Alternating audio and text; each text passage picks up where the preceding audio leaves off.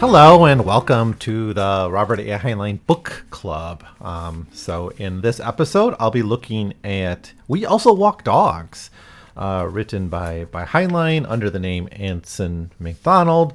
This is actually this actually comes out in the same issue um, as the first part of Methuselah's Children. And I've just been kind of getting deep into Methuselah's Children, which is such a great book. It's uh, it's in three parts, and it's it's like uh, you know, some of the other things that Heinlein did. He published it in serial form and then edited it, released it as a book later on. Unfortunately, most of the audiobook versions of his work are the later book versions. So um, if you like to read the originals, you don't, you're not going to get audiobooks that match up uh, word for word, but. Um, Anyways, it's such a great story, it, but it, it's it like over, you know, that one is Robert Heinlein. This one is Anson McDonald. It is sort of overshadowed by the, the greater work, I think. Um, now, apparently, We Also Walk Dogs uh, is in the future history. Uh, at least that's what Wikipedia tells us. Um, but there's really, it doesn't really seem to fit. First of all, Anson McDonald. Donald stories aren't typically in the future history. I don't know why it's in, why it's being included in the future history. Um, maybe that's something scholars did, or maybe Heinlein mentioned it at one point, or maybe how it was anthologized later on. Um, but even Wikipedia says this. Although considered part of the future history, the story has no reference to other stories in the canon and features elements such as anti-gravity and the existence of aliens on Jupiter that are not fully consistent with other stories. So I'm not going to really um, accept it as part of the future history, even though I'll, I I did when I set up my reading schedule, because I was going to do the future history and before I got to the other stories he wrote in forty-one, like the um, sixth column stuff. But here we are. Um, This is another story that, that made me think of like, wow, this could have like this is something Philip Dick would have maybe been a little bit into. He would have done a very different thing with it, I th- I, I suppose. But the idea of uh, of a consumer, like essentially this is like a like a uh, central casting for just anything you want, or like it's called general services. It's essentially a. a It provides any services you need. Uh, it's like Amazon for stuff you need done. And the idea is they'll do anything. They like they, they talk about walking your dogs, right? That's the, the title here. We also walk dogs. It's it comes from an ad that's bandied about in the in the story. Um, it's they can do that. They can uh, buy your groceries. They can, uh, I suppose, give you a massage. But they can also do more sus things. They say they won't kill anyone, but they, they do do things that are more challenging. So really where they make their big bucks is when they do these impossible things. Um, and that's where the story comes in, where you have a, this, the company has to do this impossible task, which essentially is have a conference on Earth. Um, The reason you can't have conferences on Earth is because Earth has relatively high gravity compared to where the aliens that are going to be at this conference live, or the native people of other planets. So you need to have an anti-grav device that can't just be in one place. It has to like be portable because all the there are going to be tourists traveling around. It's got to be in the hotels and in the assembly hall. It's got to be variable for different kinds of aliens and their physiologies. Basically, they need an anti-grav uh, device of some sort, and that technology doesn't exist. Um, now, they can't, for whatever reason, do it where they normally do this off-world. So that seems to have been the solution before this point, is to do these kind of things off-world. Um, we also have uh, like a window into the workings of the company where they're trying to create an ad.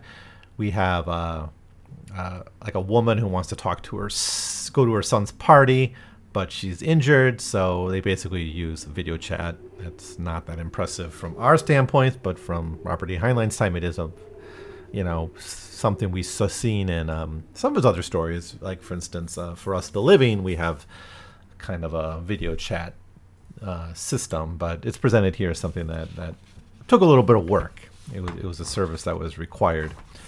Um, all right, so... Anyways, that's the main the main plot is they have to create this anti-grav device. Now, why I was thinking of Philip Dick is Philip Dick is interested in like consumerism, right? And he's always kind of critical and hostile to it. So if you remember like the story where you got the little bugs that are that are like feeding you ads in your ear, or the, the signs that attack you, right? Or the what's the one where the the the ad is constantly harassing him until he kills himself? That kind of thing, uh, or what's the the one with uh, the nanny, right? The robots that kill each other, so you have to keep buying new versions of the robot. These, uh, like Philip K. Dick has this kind of view of of consumerism as as just tacky and kind of gross. Uh, Heinlein is presents these people just as great entrepreneurs. It's just like these are the best and brightest solving problems. Right, so this this could almost be like a, a quasi anthologized T V show, right? That like the propaganda story, uh, T V series out there is always like there's a case, and then you have the same group of people who solve solve the case in, in an hour, right? So I, I'm envisioning kind of a general services T V series where each each episode before the the the credits, you have a, a problem. Someone calls. It's like. Like, oh, my, my girlfriend's been buried alive. Help me, General Services. Well, what's the problem? Well, she's buried on Venus. And then they get the then the team has to get together and, and use their their different skills, their different talents. Someone would be like this the sus type with the criminal connection. Someone else would be the computer geek. Someone else who who who just stays in office all the time, typing away. Someone else would be like the muscle. You can have the, like the general services team. That's that's the idea for that's the pitch for the for the T V series. Uh, it doesn't have quite the punch that T V series these days want to have, but it, you know it could have worked maybe back in the nineties. So, anyways, back to the story. We also walk dogs. So the first uh, question when they get this this anti-grav thing is like.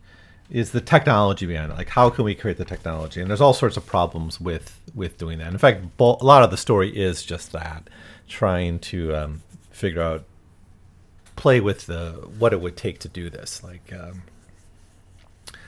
and I actually forgot a lot of the details about it. Um, it doesn't really matter. Um, they can't do it. They can't do it on their own. Instead, they have to call this physicist, this scientist, O'Neill. He's got to do it. He's the only one who has the knowledge and the ability to do it. He he could. He's got the theoretical knowledge to do it, and he could apply it. But the problem is, is he's retired and super wealthy. So you can't. Usually, they can like throw money at these problems, just ex- put it to the expense account and charge the client later. But they can't do it in this case because there's nothing he would um would want. But they're able to use their their kind of connections to find out that he really digs Chinese China. He like like the little porcelains. And there's a very special museum piece in like London's museum that he wants because he has it like on his like phone. He's got a picture of it in his phone or something. So they know he really wants it. So they basically sneak it out of London, and they have to use uh some suspicious semi-illegal tactics. So that's the main point Heinlein's going for here, is that they're always capable of crossing the line from the legal to the illegal to get these things done. But there is a certain line they won't cross, which is they're not going to kill people. Um, but, I mean, they basically use that he likes blondes. Uh, one of the guards, sorry, not, not the scientist, but one of the guards at the museum, one of the people in charge of that, he likes blondes. So they, one of the workers, you know, goes undercover as a blonde and uses that to get her hands on this uh, piece of this little ch- piece of ch- uh, Chinese porcelain called, what is it? Something, the something of forgetfulness, the flower of forgetfulness. That's it. Um, they're able to get it, and and then O'Neill agrees to make the anti-grav device. It's created, um, and and that's it. And the payment is, in addition to the, I think there was a cash payment too, but the real payment is the use of the of the bowl, which actually is just sort of being leased to him for as long as he lives. He's like gets to hold on to it until he dies, but when he when he dies, it goes back to the museum. That's how they kind of justify this at the end. Now, that's the story, essentially. But where it gets a little bit interesting at the end is the question of who owns this device. Does General Services own it, uh, or does the government own it? And um, so since O'Neill worked for General Services, it's technically their property, right? But uh, they're that. What use is that really for them? So they managed to manipulate the, the situation to profit from it a little bit more. So they make money both ends of, of the transaction here, both as the contractors who prepare the anti-grav device for the conference and through the sale of the technology. Um, so, anyways, it's it's a fine idea. This idea of a General Services as a, as a company that. Um, can kind of do anything and, and basically monopolizes the services. It's kind of, it really, it does seem like like Amazon for for a gopher kind of thing, or or or a universal handyman kind of thing, or a fixer, right? Um, but it's, it, you know, just like with Amazon, you can use to maybe make big purchases and, and, and buy cars there, but also you can get your groceries and your day-to-day things there. It's uh, it's a useful idea. We don't have anything comparable, really. Um, we do have. We're moving towards that, I think, in consumer affairs, the centralization, but not so much in services. And I'm not sure why that is. Um, maybe just the nature of services being more more personal. It's not like like is there a service you can call that might make dinner for you in your house, uh, clean your house, walk your dog. Uh, you know, send a letter, be a courier, deliver things. It's just, it, it's too complex. I think it's too complicated, right? With products, all you need is a warehouse and a distribution network. But with services, you need so many skilled people, right? Um, but the idea of like a crack team of problem solvers is is kind of interesting. So uh, I think there's not that much to say about this story, though. It's not that It's not that profound. I just think it could be developed and, and be kind of a fun thing. Like like I said, kind of like a T V show that lasted a season before it got canceled, of just like of the problem solvers. If there's anything like that, let me know. Maybe maybe it's already been um, been created. Um, so, anyways, I guess I'm not much to say. I'll, I'll definitely have more to say about the next uh, episode, which is our first of three looking at Methuselah's Children. I'll look at the three original stories um, published in July, August, and September of nineteen forty-one in Astounding. Um, I won't be looking at the book version. Uh, I'll be looking at the original story versions, which I have, which I have printed out. So uh, I'm looking forward to that. I'm really excited about it. It's like kind of cool how the whole like future history kind of comes together. Coventry, the the Second American Revolution, the the the Scudder stuff. I think Heinlein up to this point hadn't done a good job of really piecing everything together. But we have our, like the C C C, the the the misfit story with the people making stuff in space. All these things come together. Um, even universe is referenced in this story in in kind of an offhand way. So the. The way he puts together the future history really, really, it does really work here at this point in his in his writing career. So I'm looking forward to it. It's a great story, and and one of his most iconic characters, Lazarus Long, of course, is prominent in it. So I'll see you uh, next time as we dig into uh, um, Methuselah's Children. Thanks for listening.